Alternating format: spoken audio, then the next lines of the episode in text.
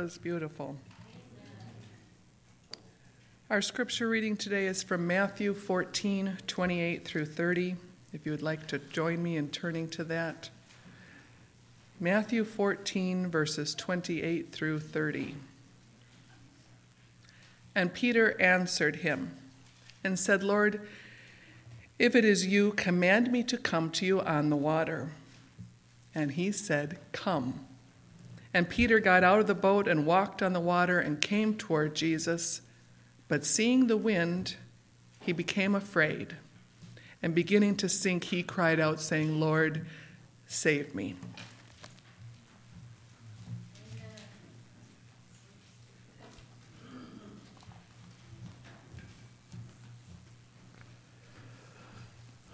All right. Good morning, everyone. Morning once again. Happy Sabbath. Big thank you to all of you who have participated in the service. Thank you so much for the special music, and um, it's always a delight to see our young people uh, participating. So thank you for that, and Elise taking care of song service. Thank you so much for all of your efforts. Um, our last uh, sermon together was, as you can see, this is part two of the Church Militant part two. Last time we were talking about, uh, obviously, it was part one. We went through a story of Israel in Numbers, and, and the premise of my sermon remains the same. I had told you about this uh, group that I had been exposed to who were an offshoot branch of Adventism. And um, they, uh, when I first came into the church, this is 14 years ago now. Uh, I was baptized February 27th of 2010, so I just just went over 14 years. And uh, so as I was kind of going through the talking points in my mind of this offshoot branch that I had encountered when I was living in Central America, I uh, uh, the Lord kind of brought me on this journey where I was uh, going through their talking points, and this church spent all of its time as they were we were discussing various things. Um, all of its time pointing out and focusing on the errors of the Adventist church and why it was fallen. And they would point out lifestyle issues and how the people didn't uh, dress to the right standards, how they didn't eat up to the right standard and how they uh, there was just this long kind of laundry list of wrongs that they kept and that they continuously pointed out.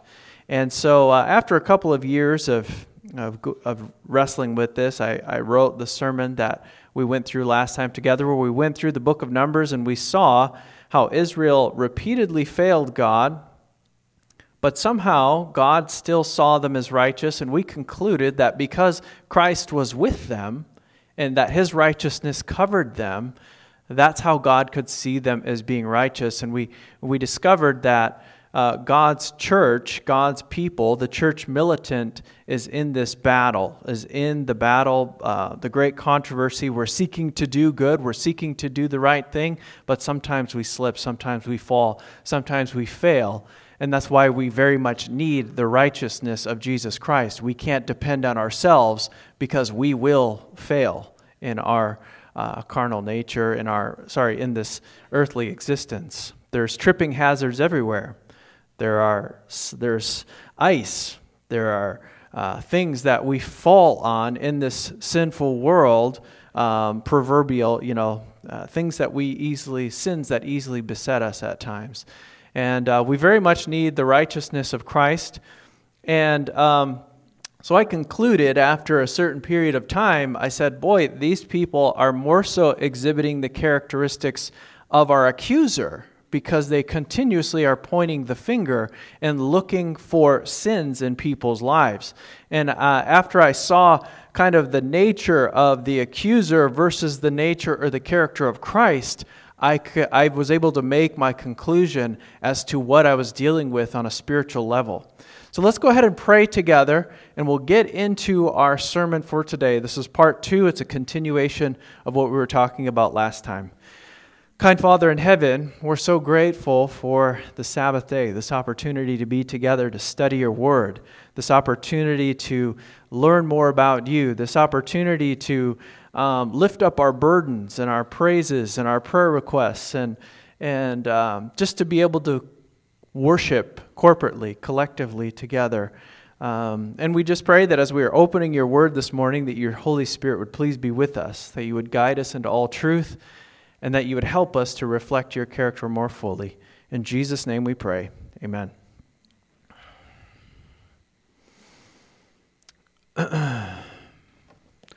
over and over again in our story last time in the book of Numbers, the people failed and fell short of the glory of God. We read the stories from Numbers 11 all the way through Numbers 23, and God spoke regarding Israel. He said, I have not seen wickedness in them, nor have I seen iniquity among them. Uh, and it was, it was a, it's a, it's kind of a bit of a shock when you see their history.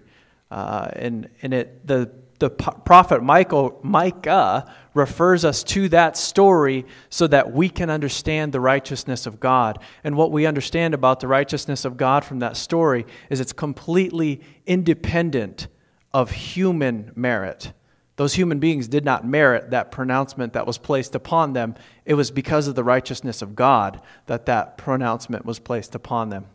Today, um, I'm going to be kind of sorting out, going through a couple of stories with you, two main stories where we're discussing and looking at the character of Christ and how he interacted with people versus this accusatory spirit that I was dealing with among this group.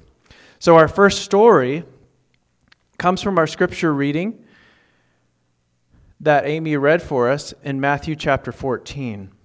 So we can just go there. Matthew chapter 14.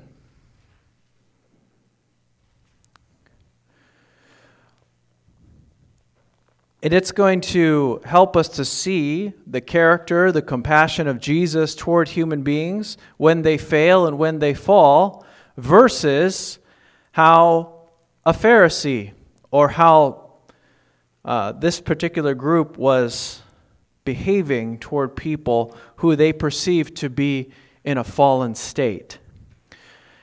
Uh, this is Matthew 14. This is the story of Peter walking on the water. Just before this story, we actually read about Jesus having compassion on a multitude of 5,000 men, um, not the Bible specifically says there were numbered about 5,000 men, not including women and children. And um, theologians surmise or guess that there was probably more like 15 to 20,000 people. So Jesus has just fed those, he, because of his compassion, his love for human beings, he's just fed this large group of people. And then we see the story of Jesus walking on the sea.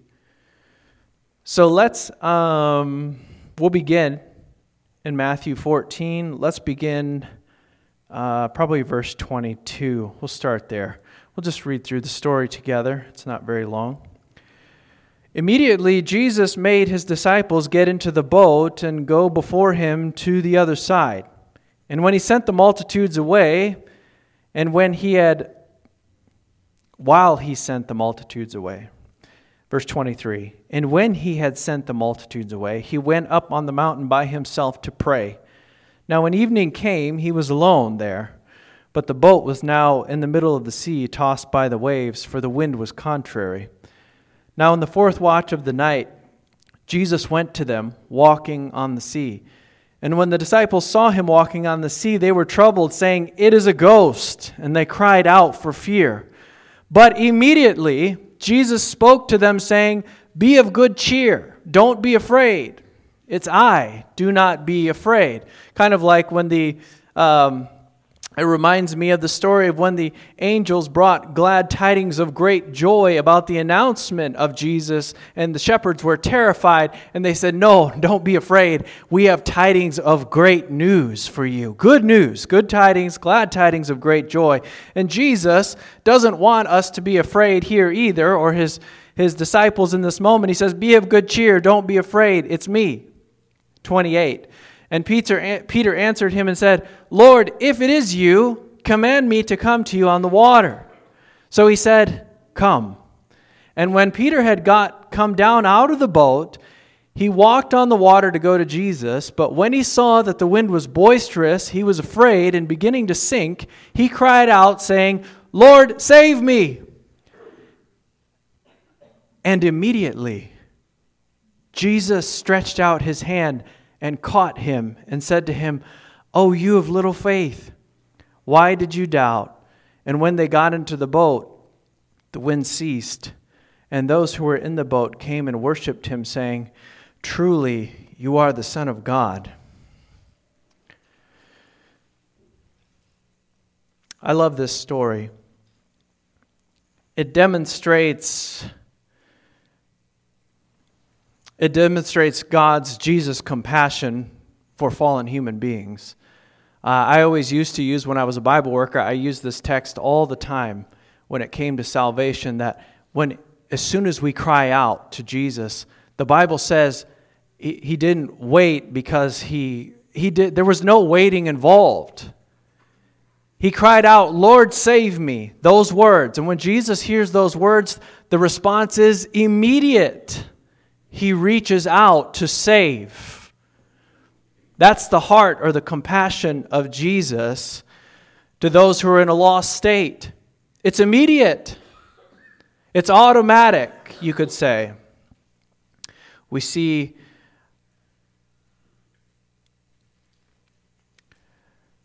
And in this story, I look at Peter as a representative of all of us who want to do God's will. We, we want to come to Him. We, we want to move forward in whatever He may be asking us to do, but sometimes we fall. Sometimes the Bible tells us that Peter became, uh, when he saw the circumstances around him, he saw the storm, he took his eyes off Jesus, and the Bible says that he immediately began to sink. So he wanted to do the right thing. And for a moment, he was. As long as he kept his eyes on Christ, he was doing okay. But eventually, when he saw the wind was boisterous, the Bible says he was afraid and beginning to sink. He cried out, saying, Lord, save me. His intentions were pure, but perhaps they became impure at some point in time. Perhaps he thought highly, more highly of himself than he ought. Who knows what was going through his mind? But we see that his desire and his intention was pure to begin with. This verse shows Christ's spirit, it shows his attitude toward humanity, toward those who have fallen, toward those who have maybe succumbed to some sin in their life. And when we cry out, Lord, save me, the answer is immediate. Jesus does rebuke him, however. It's a soft rebuke. It's, it's a question. It's, uh, you know, you have little faith. Why did you doubt? Why did you doubt me? I haven't given you any reason to doubt me. And so the rebuke is soft. Jesus doesn't seek to just, like human beings, just beat us while we're down. Like we, we tend to do that to each other. We're like chickens in that way. Um, for whatever reason, in our sinful, fallen nature. If you ever, if you've ever, uh, we have this issue at our house right now where somebody got hurt, and so all the rest are just beating her up all the time, and so you got to separate them. So. Uh, that's where, and I think of human beings. Oftentimes, we're the same way, where we uh, like to kick each other when we're down in our fallen state, in our carnal nature. Jesus doesn't do that. He doesn't give us that example at all, that that's how he operates. And so that's uh, when, I, when I think about this other system pointing out the errors all the time, the Spirit of Christ is one that comes alongside. The Spirit of Christ is one who comes to the aid of somebody who is, is, is fail, is maybe overtaken in a fault. Paul says in, in Galatians chapter 6 if you see one of your brethren overtaken in a fault, you who are spiritual restore such a one. That is the Spirit of Christ. It's not to stand back, point the finger, and say, aha, like, like a Pharisaical mindset. It's one thing, you know, the Pharisees had a mind to show and point out sin, which having an understanding of what sin is, is a good thing. It's going to protect you because you're going to be able to avoid it, right? But we have to be able to provide people with a remedy for the problem, not just point out the problem and be condemning and be uh, kind of overbearing or I can't remember, condescending. That's the word that I'm looking for. And not be condescending. We need to come alongside because that's the example that Jesus shows us. Even think about the big picture. If anybody had a right to say, aha, you're sinful, and I'm not going to engage with you, I'm not going to interact with you, Jesus is the only being who had that right or that prerogative, and he didn't do that. He comes to this sinful planet. He comes alongside to save. He's not standoffish. He immediately responds to the problem and when somebody cries out to him for help, immediately there is a response. That's the Spirit of Christ versus the opposing spirit that we find ourselves dealing with, which is more of an accusatory, or we're dealing with the spirit of our accuser. The Bible tells us he stands to accuse us before the throne of God. We serve a very compassionate Savior. We serve, whenever we cry out to Him, the Bible says that He responds. He doesn't make us do acts of penance first. No, He saves us, and then, and in a response to the saving relationship that we have, we, we find ourselves wanting to do His will. When we experience His mercy in our own lives, we find ourselves just naturally wanting to do His will.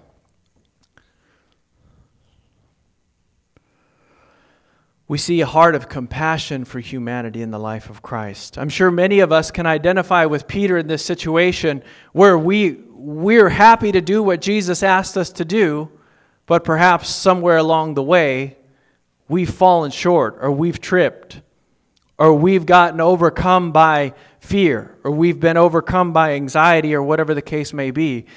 The example that Jesus gives to us is for one thing, Peter does give us an example. He knew who to turn back to right away, right?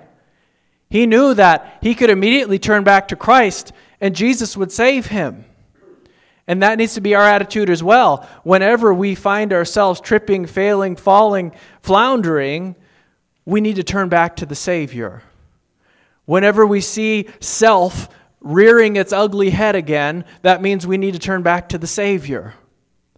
That means we need to, uh, we, we confess and we say, Lord, please give me the grace that I need to repent, to turn away from this. Please help me in my life. Please save me. The stories of Peter, the story, the ongoing, I, the time would fail for me to show you all the compassionate acts of Jesus. Uh, uh, John said it best. He said, um, he said, Not even the world could contain the books that should be written of all the things that I could tell you about Jesus and his compassionate works toward human beings. He said, I suppose the world could not even contain the books. That's a wonderful thing to be able to say. Um, sure, Peter expressed little faith. Faith is dependence on God, but he immediately demonstrated that he knew who could help him get out of his situation. Um, we often, in Christianity, especially historically, we, we set a great deal of emphasis on our, what our works contribute to what God has done. Um, in, in, in other churches, he would have had to do some acts of penance to get him out of, out of his situation. What good what could Peter have done in that like if we were to think, okay, we'll just leave him to himself, maybe by his own works he can save himself. What would have happened to him? He would have drowned. He would have died. He would have never made it back to shore no matter where they were. They were in a boisterous sea. And that's what Christ came to save us from was an impossible situation on our part. Let's read another story where we see the mercy of Jesus demonstrated. In this particular story, we see the attitude of Christ, and we also see the attitude of the accuser. We also see the attitude of uh, the opposing spirit, I'll say, that I saw in this church. Um, and you all know the story very well. It's John chapter 8. John chapter 8. This is a familiar story. I'm pointing out familiar stories for today.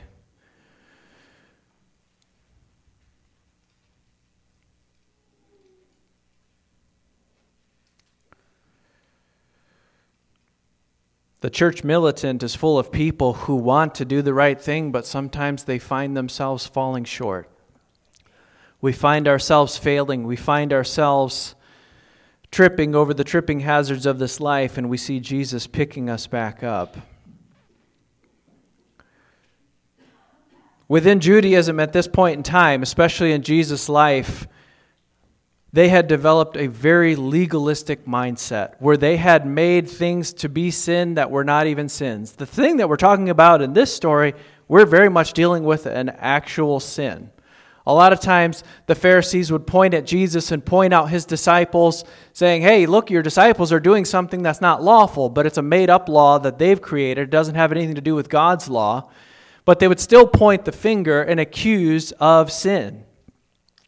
In this story, um, we're dealing with an actual sin.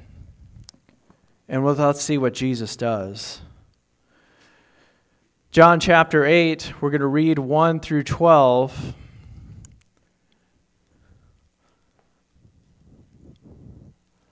Yeah, let's begin in just in verse 1. But Jesus went to the Mount of Olives. Now, early in the morning, he came into the temple, again into the temple, and all the people came to him, and he sat down and taught them. Then the scribes and the Pharisees brought to him a woman caught in adultery. And when they had set her in the midst, they said to him, Teacher, this woman was caught in adultery in the very act. Now Moses in the law commanded us that such should be stoned. But what do you say? This they said, testing him, that they might have something of which to accuse him. But Jesus stooped down and wrote on the ground with his finger, as though he did not hear them. The Bible says this they said, testing him. This whole thing is actually a trap. Maybe if you've read through the Gospels, you would know that they often tried to trap him. The whole situation is actually a creation, unfortunately. Because the law of Moses that they're referring to, both parties have, should be stoned. And so the person who's involved is probably part of the facade. They set this up to trap Jesus. And so uh, neither the man is somehow disappeared. And they bring out this probably very scantily clad woman directly from their trap. She's the centerpiece, and she's actually a pawn in their game. And so Jesus understands this. He knows what's happening. Says this they did to test him, to see if they could find some way to accuse him. You see, because what happens is and they've done this both multiple times throughout his life, if he condemns her and says, yes, she ought to be stoned, then they can run to the Romans and say, listen, this guy just is inciting the people to commit or uh, a capital punishment. And so then he can be condemned by the Romans. If he does not condemn her, then he can go to the Jewish people. They can go to the Jewish people and say, he doesn't follow the law of Moses. And so he's caught, or they think that they have him caught. But Jesus doesn't respond. It says, Jesus stooped down and wrote on the ground with his finger as though he did not hear. He doesn't respond at all. Verse 7 So when they continued asking him, he raised himself up and said to them, He who is without sin among you, let him throw the stone at her first. And again he stooped down and wrote on the ground. And those who heard it, being convicted by their conscience, went out one by one, beginning with the oldest even to the last. And Jesus was left alone, and the woman standing in the midst. And when Jesus had raised himself up and saw no one but the woman, he said to her, Woman, where are those accusers of yours? Has no one condemned you? And she said, No one, Lord. And Jesus said to her, Neither do I condemn you. Go and sin no more.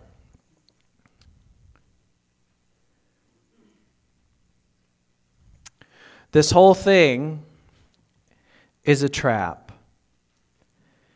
And I believe that we don't have it for sure written in the Bible there, but it's very possible, I can't remember if it's in the Desire of Ages or where I got this thought, that he was possibly writing out their sins in this story. And so that's why it says they were convicted by their own conscience. What we've done is itself a sin.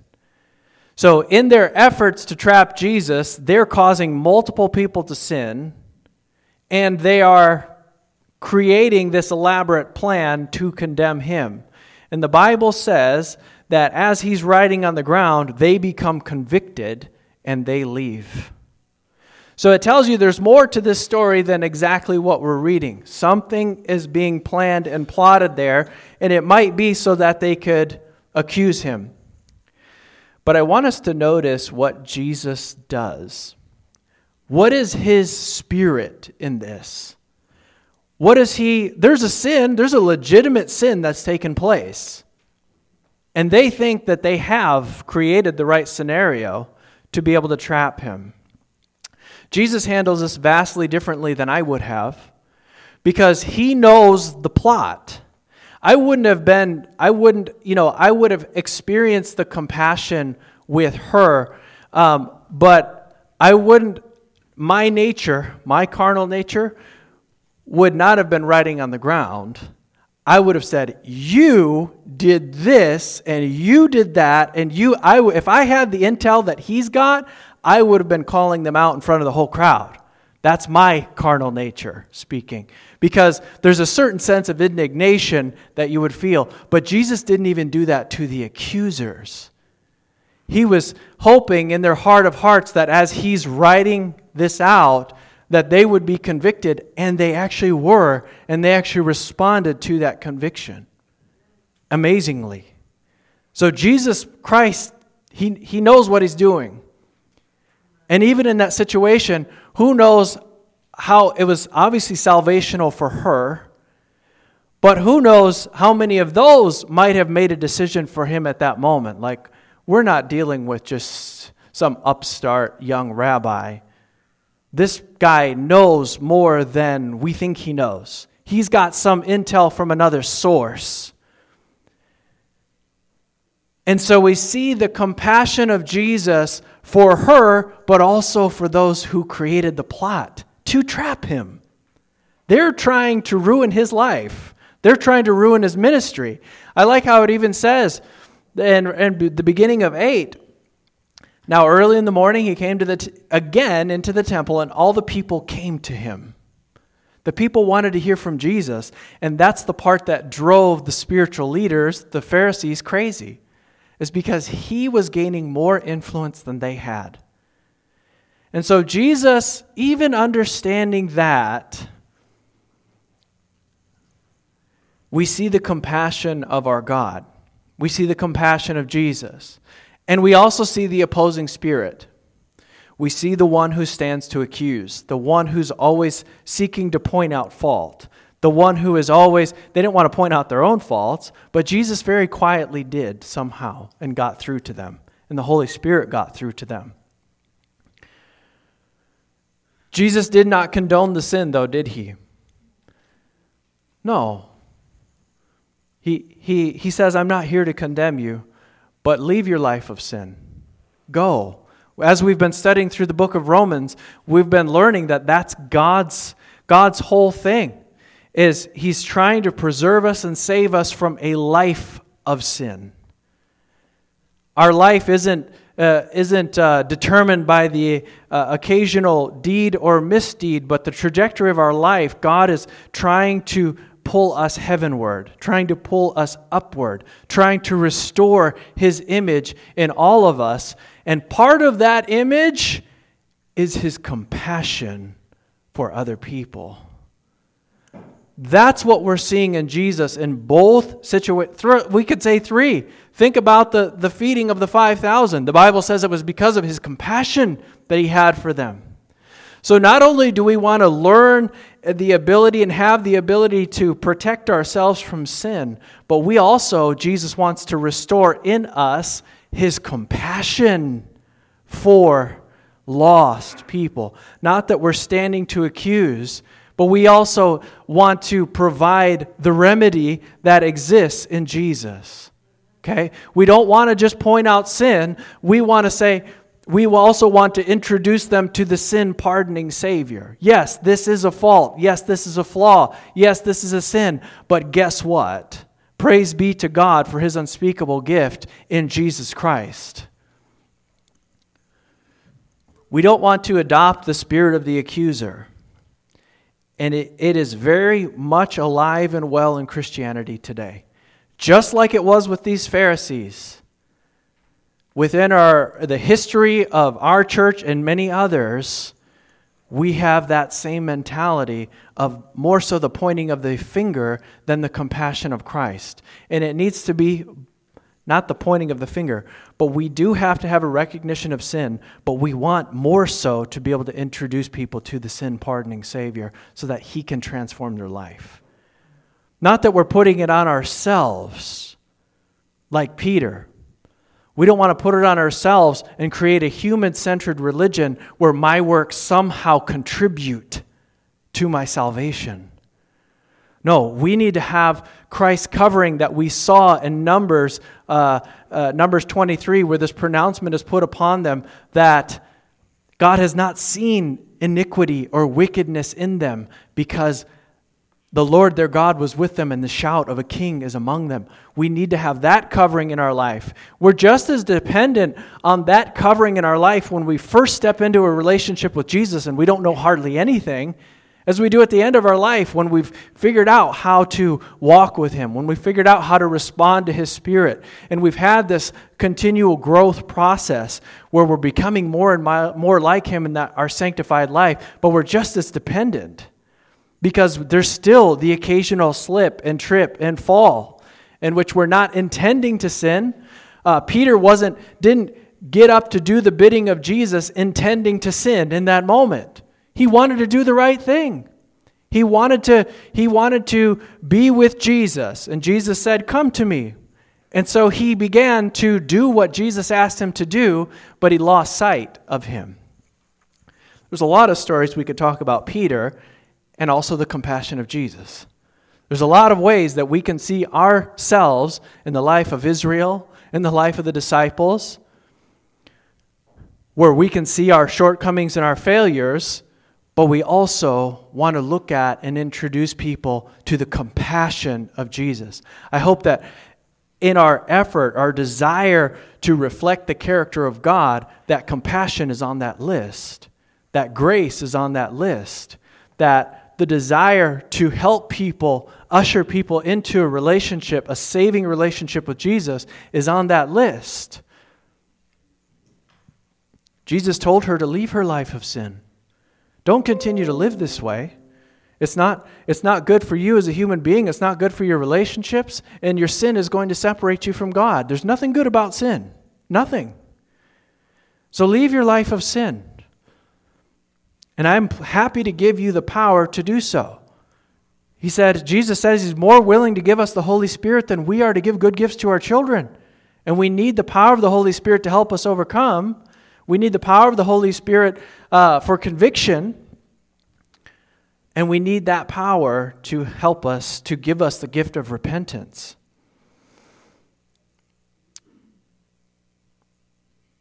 The church, the church, like Peter, like the disciples, we can think of so many other occasions in the Bible where Jesus' followers, his church, his apostles, his disciples, they did the wrong thing. Peter did the wrong thing, uh, denying Christ as he's being killed, as he's going through his trial, he's denying Christ. But he still knew that he could turn back. Even after we see Peter struggling with um, maybe not sin, but you recall the story where he was he was when there were no Jews around, he would hang out with the Gentiles. But whenever there were Jews around, he would withdraw. So he still didn't have it all right. But he knew Jesus and Christ was covering him. It, he wasn't perfect at all at any point in time. We go back to the we go back to the uh, sons of thunder. You remember James and John. And when Jesus was coming into Samaria, he was going toward Jerusalem, and he was coming into Samaria, and they went ahead to make provision for him. The Samaritans said, We don't want him here. Send him on his way. And so the sons of thunder said, Are you going to call down, th- call down lightning on them like Elijah did? They had this spirit of indignation because they didn't accept Jesus. And Jesus says, You don't know what manner of spirit you are of. The spirit that you're exhibiting right now is not of God. Okay? I didn't come to destroy men's lives, I came to save them. Even the Pharisees in our story, he wanted to save them too. It's hard for us when somebody's when somebody is attacking us in some way to have that we take we take offense to it. We take personal offense if somebody's attacking us. But we also have to adopt the spirit, this idea that it's not about us, they're attacking Jesus. If you can just say that in your mind, they're not attacking me, they're ta- attacking Christ. They're not slamming the door in my face, they're slamming the door to what Jesus is offering to them. And when you understand it that way, it, it makes it a little bit easier to pray for people. Um, it's still difficult, and that's still something that we're all a work in progress of. But when you can recognize or say that they're not doing it to me, they're doing it to Christ, then you can, it makes it easier. I've found it make it somewhat easier to pray for people, to pray for my quote enemies. We sometimes do the wrong thing, but as God's children, we seek to make it right. We seek for forgiveness. We seek to do the right thing. We have the desire to do God's will. This is the church militant. We're in the fight. We're, we want to do God's will, but sometimes we don't. Sometimes we fail. But we always know who to turn back to. We always know that Christ will have compassion on us, and we want to share that, that hope or that relationship with the people around us. We also want to have His Spirit when it comes to sin in the lives of other people. In these two stories, we see Jesus reaching out. We see His compassion in both situations. We don't want to develop a Pharisaical mindset in which we're quick to condemn or look down on others or won't associate with them. We want to have the spirit and nature of Christ. This other church, I'm telling you, after a couple of years of praying for discernment, I was able to see the big picture and who was on which side, who was on the right side, who was acting in the Spirit of Christ and who was not.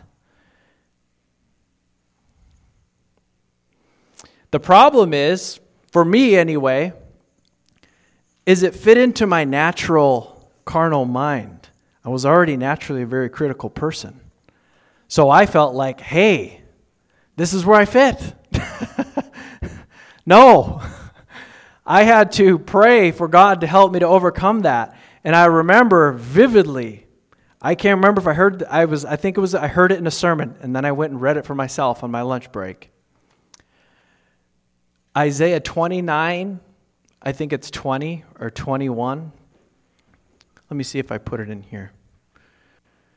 Isaiah, yeah, Isaiah 29, 20, 21. Just for brevity, I'm just going to tell you the verse that stuck out to me. God tells, speaks in this situation, He said, All those who watch for iniquity will be cut off. And I was like, Oh, so what I'm doing is not a good thing? All those who are watching for iniquity will be cut off. Because, again, it's not the Spirit of Christ. You're, you're operating, or I was operating, in the spirit of the accuser. And so God hit me. You know, we've all had that experience where the proverbial spiritual two by four, where you just get that boom right here, and it's like, oh, I'm, I'm operating in the wrong spirit. I'm not ref- reflecting the character of Christ. I'm not seeking to help anybody. I'm just seeking to see myself as more spiritual than they are.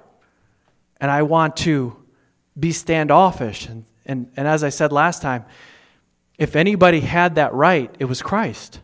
None of us do. None of us have. We've all fallen in sin. We're all in the, this cesspool of a world. And all I could say from that mindset, from when I got that scripture, when that scripture hit me, all I could say was, Lord, save me. Lord, help me. I don't know what I'm doing. This is a natural thing that was built into me. I need your help. All we can do in our moments of sin, weakness, conviction is say, Lord, save me. Lord, help me. That's all that we can do is turn back to our Savior and we serve a very compassionate Savior. I'm going to tell you a quick story, and then we're going to close. I'm going to tell you a quick story and read a quote, and then I'm going to close. There's a story. I don't remember the exact details. I think it's true. I'm pretty sure it's a true story. There was this man, and I'm just making it up. I don't remember the exact details of whose house it was at, whether it was at a camp. For some reason, part of my mind thinks this was taking place at a camp, a campsite area. Not campsite, but a campground of some sort. There had been some, this man was there. He had his family. It was some sort of family outing. And, or think of maybe there's a lot of people there. Maybe it was, uh, uh, family reunion type situation, okay? And he's there, he's got several children, one of which is a two year old girl. She's very small, but she's very happily running around the, the grounds, okay? Just in a carefree environment. And as she's just there, everybody's enjoying the time, she's running around, and the father just sees her disappear. She was running along and she disappeared into a hole in the ground. And they all ran over to see what where she went.